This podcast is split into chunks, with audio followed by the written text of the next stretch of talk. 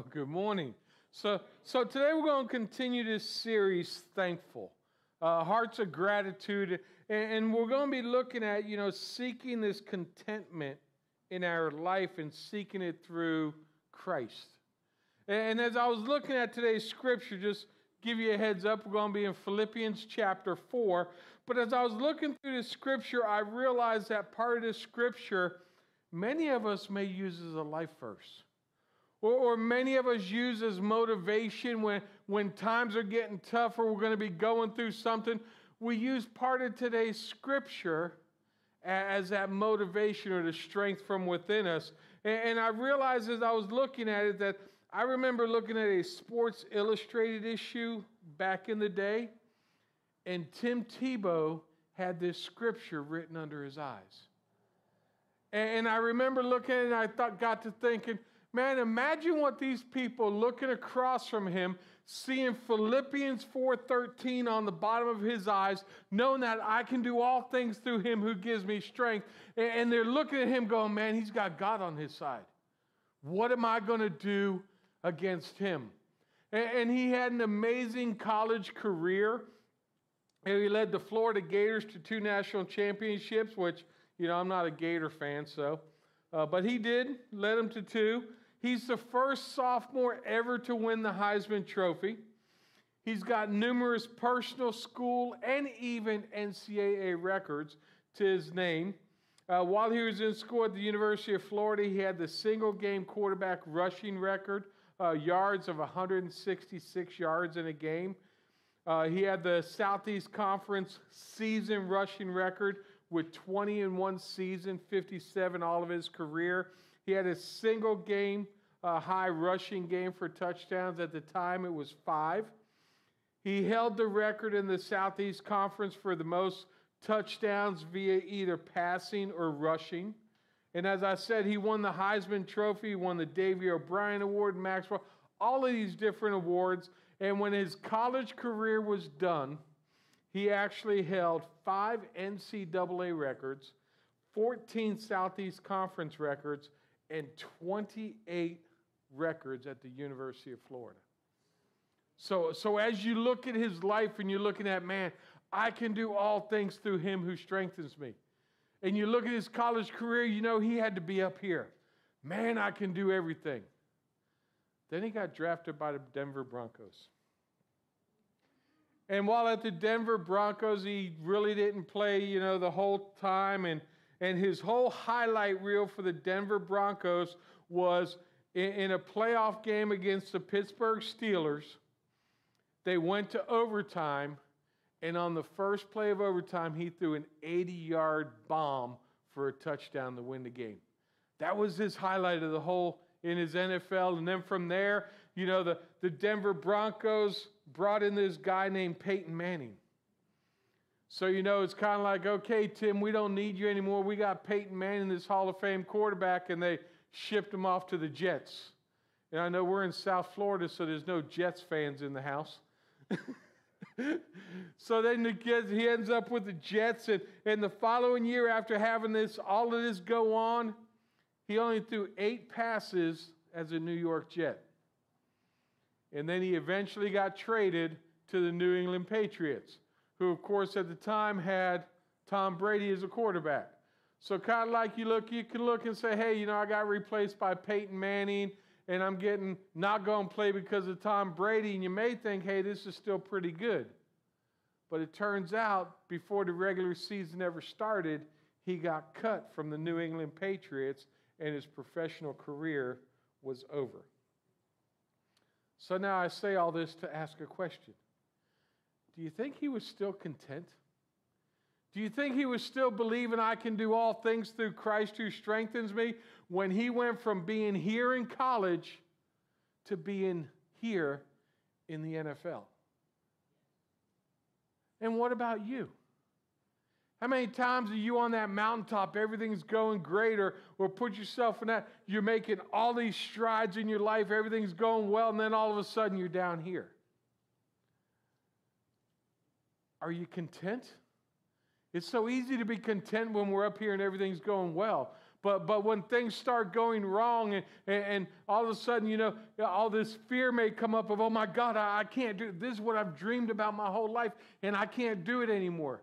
So that fear starts coming up inside. And instead of being content, in many cases, what do we end up? We end up discontent.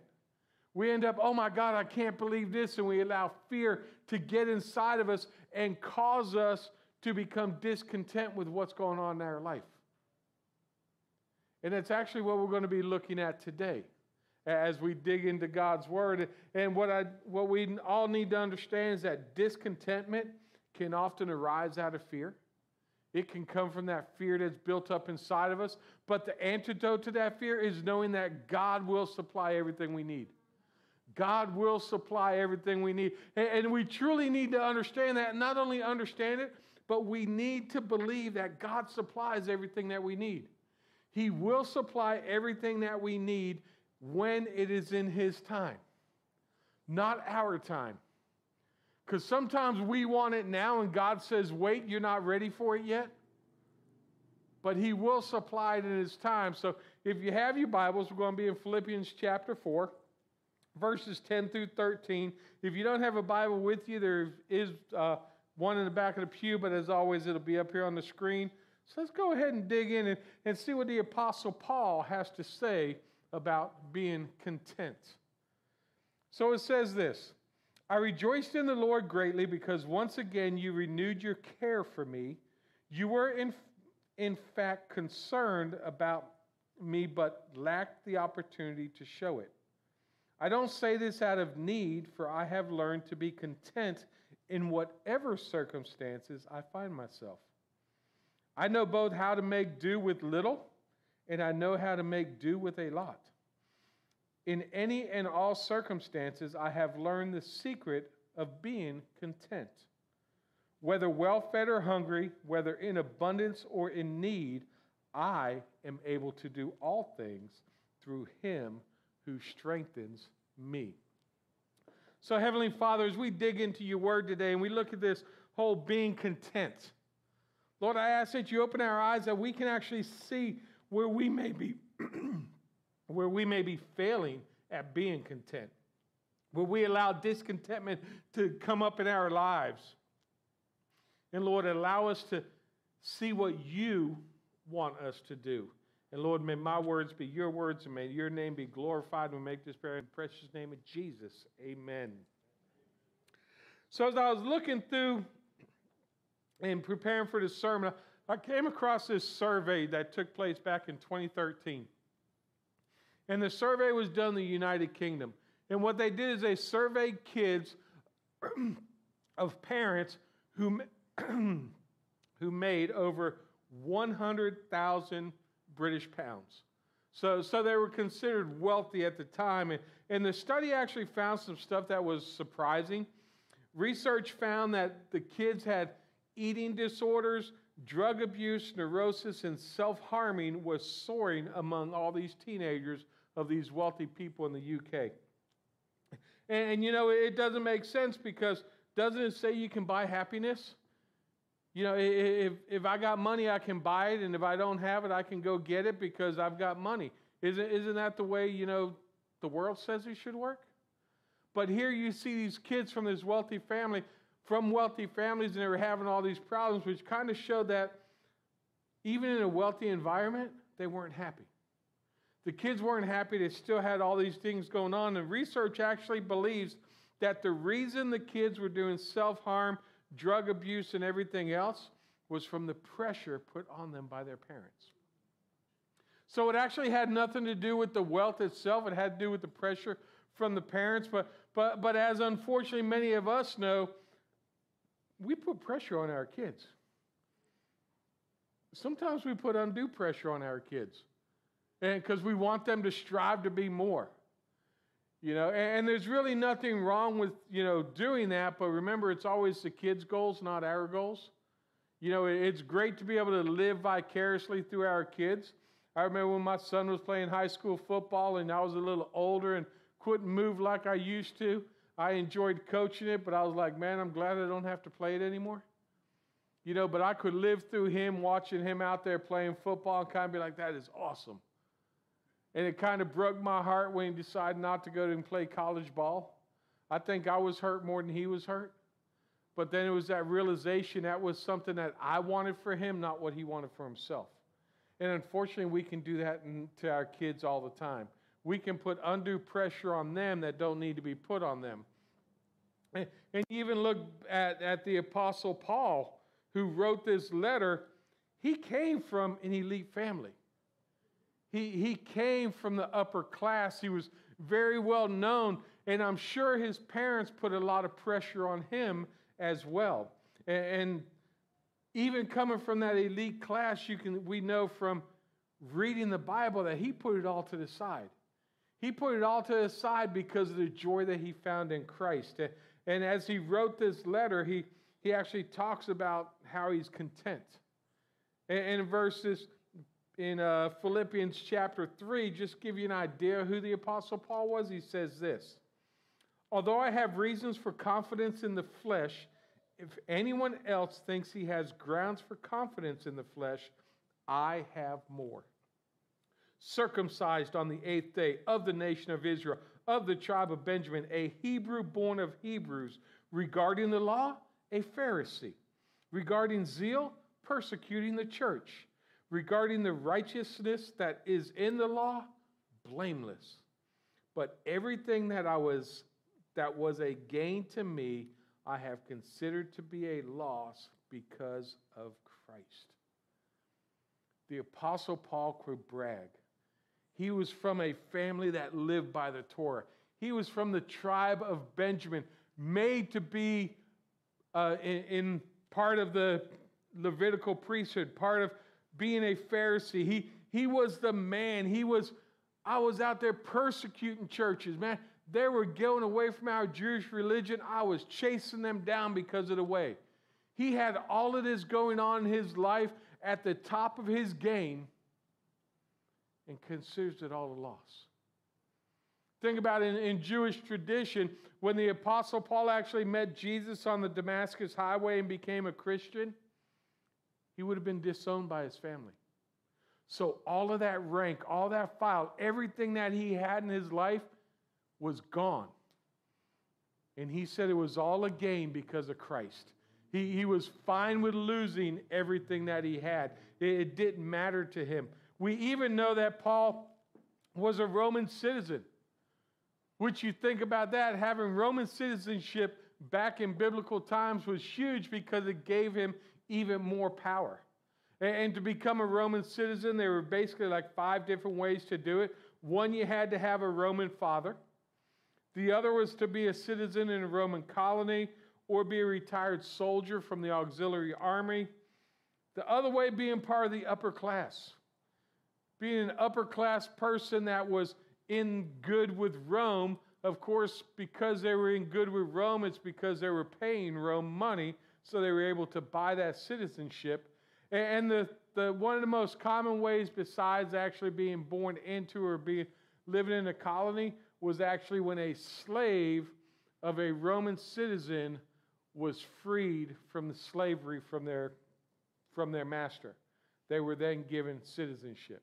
So the Apostle Paul, we know, had citizenship in, as a Roman citizen.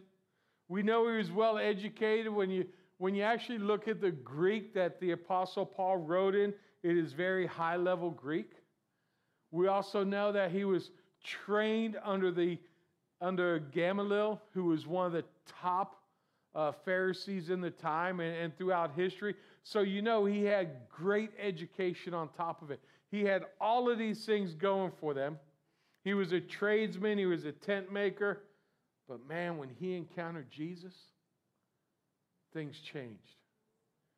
It actually says this in Philippians 3, verse 8 Indeed, I count everything as loss because of the surpassing worth of knowing Christ Jesus my Lord. For his sake I have suffered the loss of all things and count them as rubbish in order that I may gain Christ. It wasn't a status, it wasn't an accomplishment. All of that stuff, now that he met Jesus in the eyes of the Apostle Paul, was trash. Think about that. Can, can you honestly look at your life and say, everything that I've accomplished in my life, everything that I've gained is nothing but trash because of Jesus? That's what the Apostle Paul did. None of it mattered. It didn't matter if you had the new S Class or Mercedes. It didn't matter if you had the biggest house in the neighborhood. It didn't matter what was going on. Having Christ was bigger than any of that, than any worldly possession that you could have. He basically said all of that is trash compared to knowing Jesus. How about your life? What in your life is trash that you value so much? Because we all value way too many things, and we need to understand that that you know, are we valuing our job? Are we valuing our possessions? What are we valuing? And then the bigger question is, do they have a hold of you, or are you holding on to them? Because in many cases, we may think we possess something, but in reality, it actually possesses us. Whether it's our job, whether it's our finances, whatever it may be, you know, as we're trying to keep up with the Joneses, our possessions are actually in possession of us instead of us being in possession of them. And so you got to look at that life and say, you know, why am I letting trash or rubbish rule my life? Why am I getting anxious about something that does not matter? Why am I so worried about this when guess what? It has no saving power in my life whatsoever. But we will worry about a scratch in our car. We will worry about little things that make zero sense whatsoever, and then we'll turn around and we'll put Jesus on the back burner because we're worried about everything else. Here, the Apostle Paul, elite of the elite, says all of that is trash. And if all of that is trash, why do we hold on to it so tightly? We, we need to be able to let go and let God take control over our lives and, and understand that what we have here on earth, we ain't taking with us. It ain't going with us. You're not going to take it in the grave with you. You know, some may, oh, you want to take it all with you here? Let me write you a check. I'll put it in the ground with you. It ain't like it's going with you. No, it's rubbish, it's trash, it's going to go away. And understand, Paul's not telling us that we need to settle for less. He's not telling us that. He's just telling us that we don't need to let less, or we don't need to let what we have possess what we do. The power over our life should come from Jesus. It shouldn't come over what we do. And I'm, I'm one, I love my accomplishments. They don't mean anything in, in the big realm of things, but it's rather satisfying when, when you know, currently I'm working on a, a degree to be a crisis intervention counselor. And I'm jamming through these classes, and every time I get a certificate and I put it on the wall in my office, I'm like, man, that's awesome. And then I get to thinking, well, it's awesome, but what good's it going to do me in the end? None. Exactly. Now, it may do me some good here, and I might be able to lead some people to Jesus and help them through a crisis situation that He can use it for His glory. But when I start hanging my hat on this is what I am on letters behind my name, it means nothing.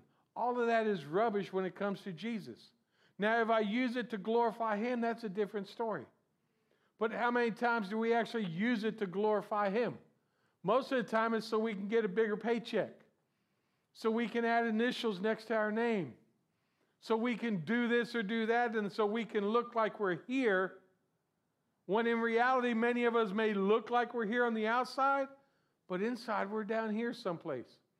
We're in here struggling because we're trying to, we're so anxious about what's going on in this world. The Apostle Paul said, For his sake I have suffered the loss of all things and count them as rubbish in order that I may gain, may gain Christ. Don't allow what you have to be your identity. Because way too many people get caught up on your stuff is your identity. What you do in life is your identity. Your identity is found in Jesus Christ. It's not found in what you do, it's found in what's inside of you. So don't get so caught up on everything in this world, because remember, in a moment it can be gone. And the Apostle Paul, uh, as you look at this, he, he was so content in Jesus, he said, I've had it all, and I've had nothing. Now, some of us in this room have been there. We've had it all, and we've had nothing. Can you be content? The same, have the same contentment with nothing as you do with when you have it all? In reality, yes, we can, but in reality, how often do we have, are we content when we have less than we used to have? We get so caught up in, man, I need to make it back. I need to get more stuff. But understand that no matter what we have, we can be content because our contentment doesn't come through our things. Our contentment should always come through Jesus and what he's done for us. Yeah. Paul goes on saying, you know, these profound things about he, he's talking to the Philippian church who's brought him stuff while in a Roman prison while writing this, and, and he tells them that, that he doesn't have a need. I, I don't have a need. Thank you. I'm good for that. Now, also think about that. He's in a Roman prison talking about being content. How many of y'all would be content if you were in jail? Now, he's in a Roman prison. Ain't nothing like prison today. It ain't three squares a day like they get nowadays. It ain't three squares of bed and TV and air condition. Roman prison was generally in caves underground, dark and nasty. Roman guards didn't play around. But in here, he's telling people, I am content. I'm content with what I have. I'm content. I appreciate what you're trying to bring me, but I'm not in need at this time. So he doesn't find himself out of bread. He doesn't find himself lacking a roof over his head. He basically says, in any situation, I'm fine. I'm good. Philippians 4:12 he says this, I know how to make do with little and I know how to make do with a lot in all and in all, any and all circumstances, I have learned the secret of being content, whether well fed or hungry, whether in abundance or need. So think about it. He's been hungry and he's had excess. How many people in here have ever been hungry but have also had excess? I remember being hungry when I was in the military because they had lousy food. And I had no money. So I had to either eat lousy food or go without. I, I remember being hungry at different times throughout my life. I remember having abundance throughout my life. And it is, I'm, I'm, I want to let you know, it's a whole lot easier to be content when you have abundance because you got everything. Of course, it's never enough, you want more. So you're really not totally content, but you're kind of content. But man, it's hard to be content when you're hungry. It's hard to be content when you don't have the basic needs in your life. And then what do we do? We struggle to try and get more. And that getting more continues to try and get more and more and more. And we find out that we never actually have that contentment inside of us. You know, as we look back, you know, you look at, at Tim Tebow and you look at the scripture Philippians 4:13. You look at the apostle Paul. You want to know what their strength was, why they were able to do what they did? Because they're able to do all things through him who strengthens me.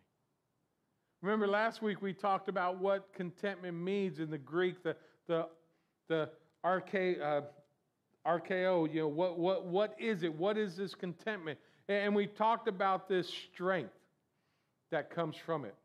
When you look at that word archeo, it's more than contentment, it's about this inner strength. That inner strength that they had comes through this right here. It comes through having the strength from Him.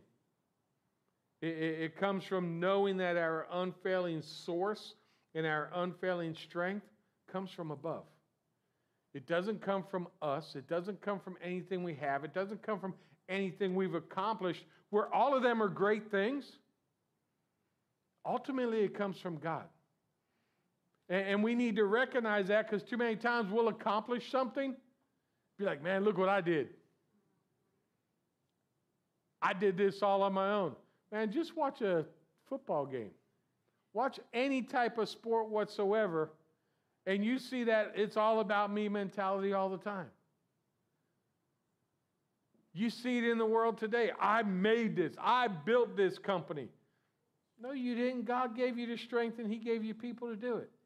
But we'll get so caught up on everything else and, and understand that that unfailing strength comes from the Lord.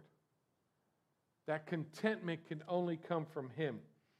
God enabled Paul to be strong enough when he faced when he was faced with nothing and even when he was faced with everything to be content in what the Lord provided him, to be happy with what he had, to be able to go forward. And in every and each situation, we can have that same strength. We can have that same strength because of our relationship with Jesus. In Philippians 4, verses 19 through 20, Paul actually recognized and said this And my God will supply all your needs according to his riches in glory in Christ Jesus.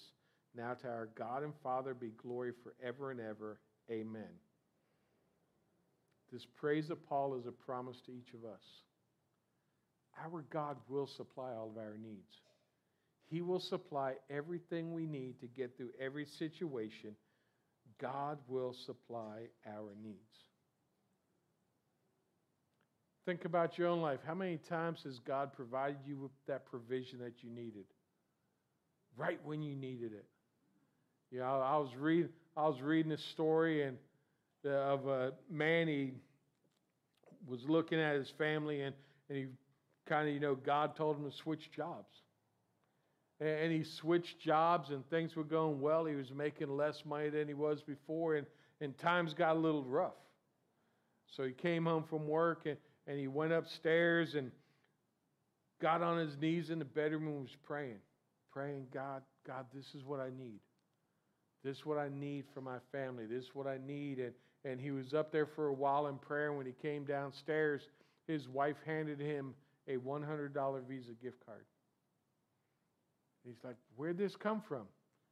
And she said, Well, while you were upstairs praying, there was a knock on the door. I answered the door and there was no one there. But this $100 Visa gift card was sitting there.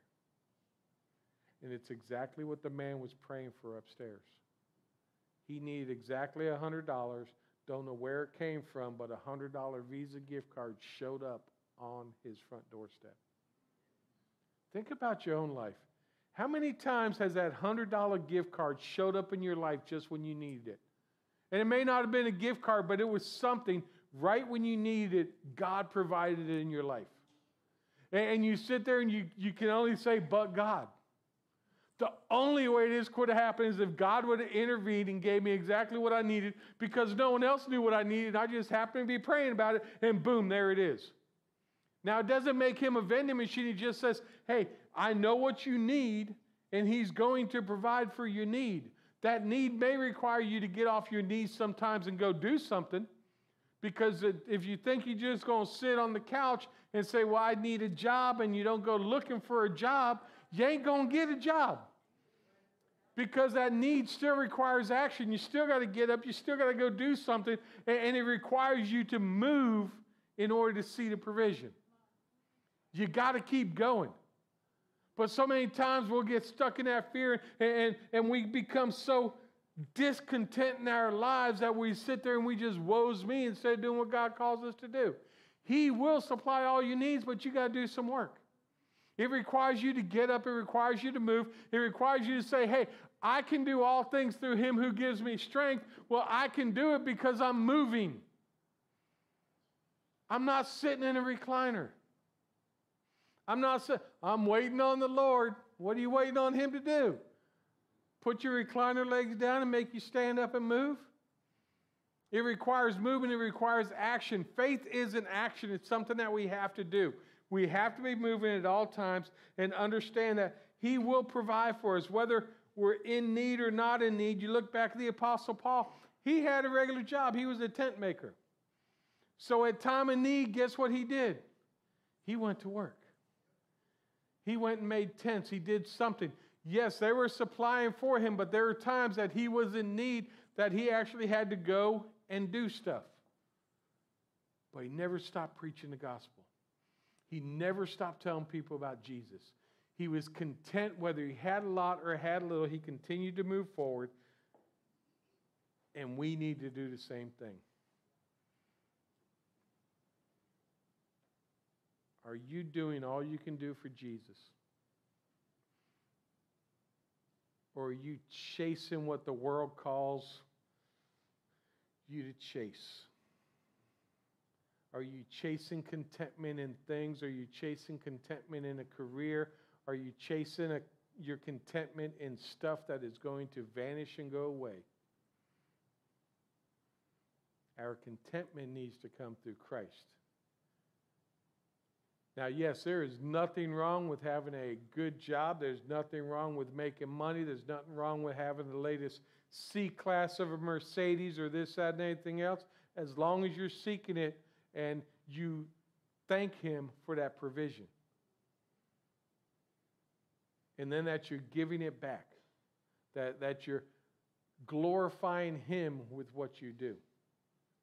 You're not just doing it to keep up with the Joneses. You're not just doing it to keep up with your neighbors, but you're doing it as a way to glorify Him. And He has provided us, because He's provided each one of us with a talent. He's provided each one of us with a different lifestyle to live. But make sure you're living your lifestyle content. Be content with what you have. Be content with what He's provided you. There's nothing wrong with striving for more. Absolutely nothing wrong with that at all. But don't let the drive for more be what drives your life. That drive should be from Jesus inside of you. That, that drive should be to glorify Him and thanking Him for Him giving you more and more and more opportunities to work and do His work but we need to be able to be content in Him, not in things. Think about Tim Tebow, his, his college, his career looked like it ended after college. It probably hit him like, you know, my, my dream was to play professional football and it, it's gone. Less than 1% of everyone who plays rec league sport make it to the make it to the professional level. Think about that. Less than 1%.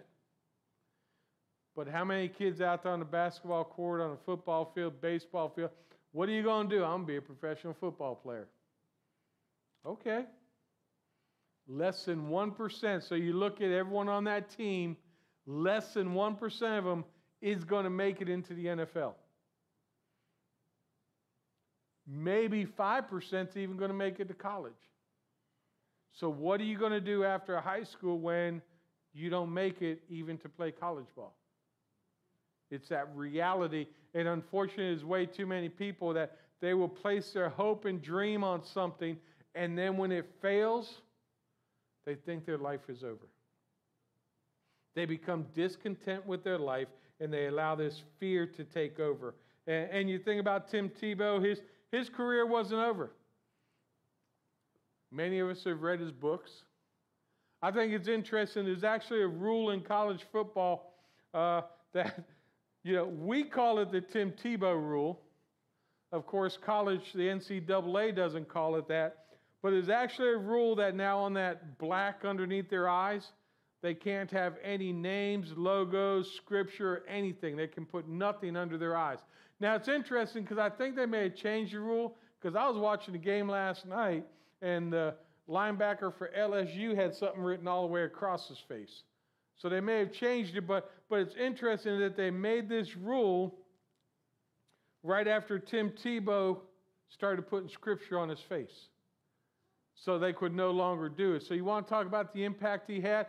Here's another one. In the 2009 National Championship game, 90 million people, 90 million people Googled John 3:16. He had John 3:16 under his eyes 90 million people Googled it. Think about the impact he had.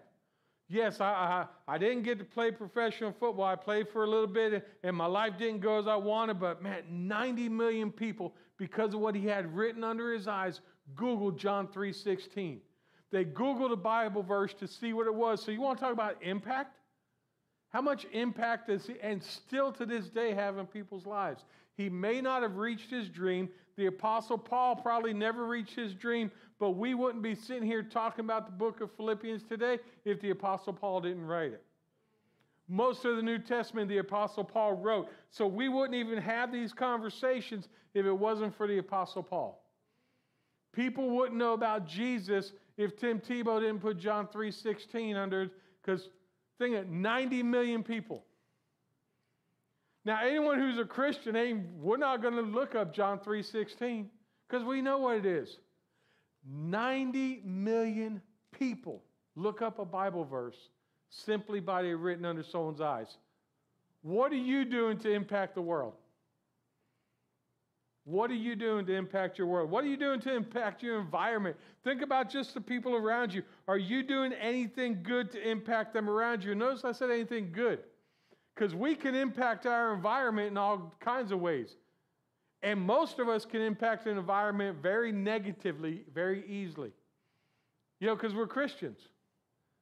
And you might be saying, wait, we're Christians. How are we going to affect it negative? Because we're going to be judgy. We're going to judge people. Oh, I can't believe they're doing that.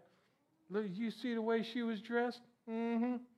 You, you know what he was doing last night, right? Mm-hmm. Yeah, because we're going to be judgy. How about showing the love of Christ to people? How about being who Jesus called us to be and actually loving people and knowing that we can be content in Him? Don't allow fear to get you discontent. Don't allow fear to stop you from doing what you should be doing for Him. And, if fear is stopping you, you need to go back and watch our last series, Haunted House, because we spent four weeks talking about fear. So we should never let fear cause us to be discontent, because that's exactly what fear will do. Fear can cause you to be discontent. And as I said at the beginning, discontentment can often arise out of fear, but that antidote of antidote to fear is knowing that God will supply everything we need. But then we got to believe that. We got to believe that God will supply everything we need. So I want to encourage you as a church, actually living that out, knowing that God will supply your needs. He will supply it all. We just have to believe that.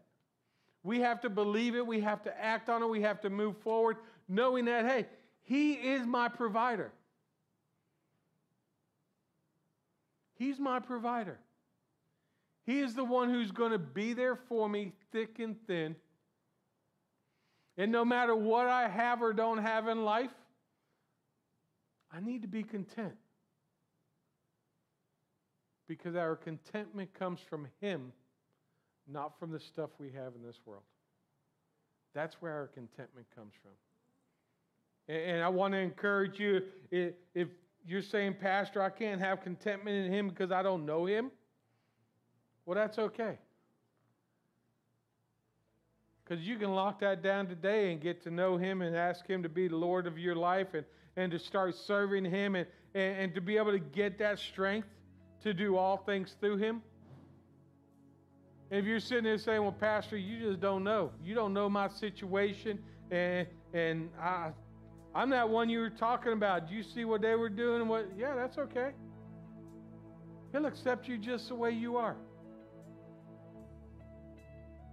He will accept you just as you are. God's word says, "For all we're all sinners and we all fall short of the glory of God." So you're a sinner, I'm a sinner. Hey, we're all sinners together.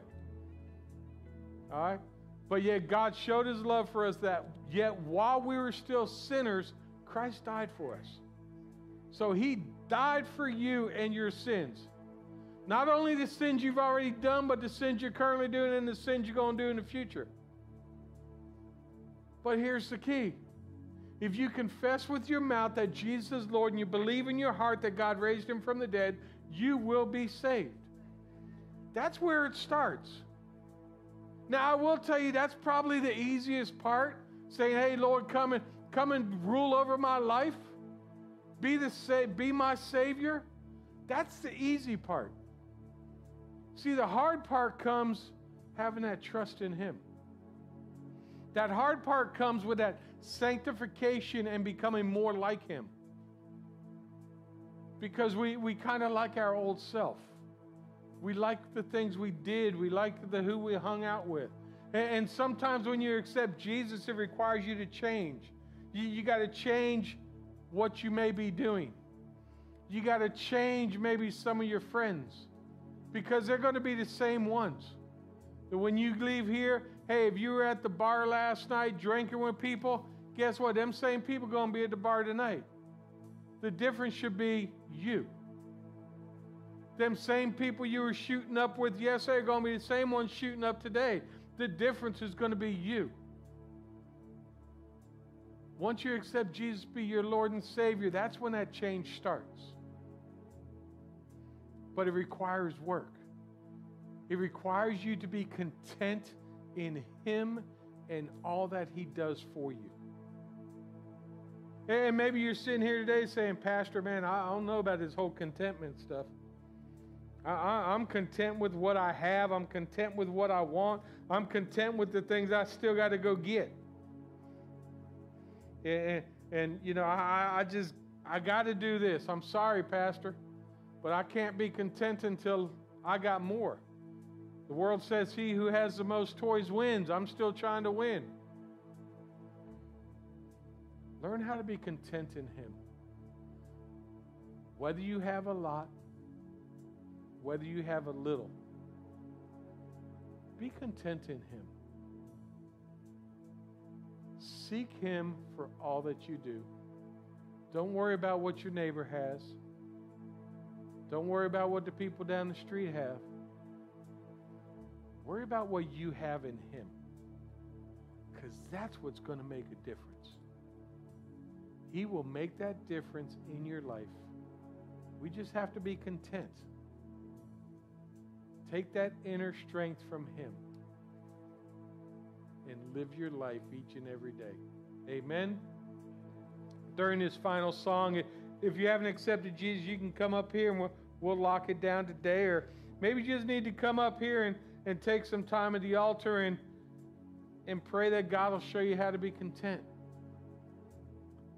Have Him open up your eyes to, to see where you're focused compared to where He wants you focused, whatever it may be.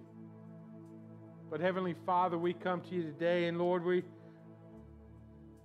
sometimes we, we, we think we're settling when we don't get what we want. Well, Lord, uh, we should never settle in contentment because our contentment comes from you. So it's not about settling, it's about living where you call us to live. It's about doing what you call us to do. It's about being who you truly want us to be. And Lord, that we can find that contentment and be content in all situations because of you in our life. So, Lord, if there's anyone here who's struggling with, with being content or they got this fear and this fear uh, of I can't do this or I can't do that or uh, whatever it is, Lord, and it's getting them all discontent and anxious up inside, Lord, I ask that you touch their heart, remove that anxiety and help them to be content in you. And Lord, if there's anyone here who doesn't know you, whether they're here in this room or join us for church online, that, that they understand that today is the day of salvation. And Lord, that they will come and start a relationship with you today so they can truly say that they have strength through you. And Lord, I just ask that you keep me focused at the same time. Lord, that I will also be content in you, just as I ask others, that I will do it also.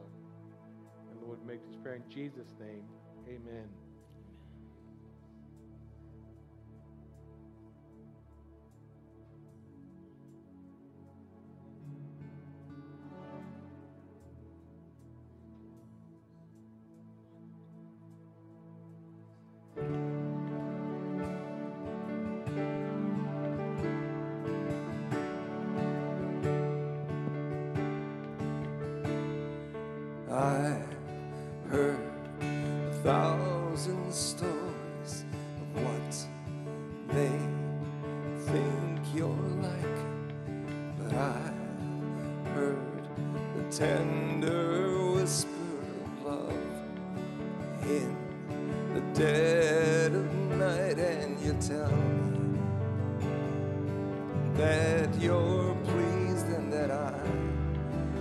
never alone.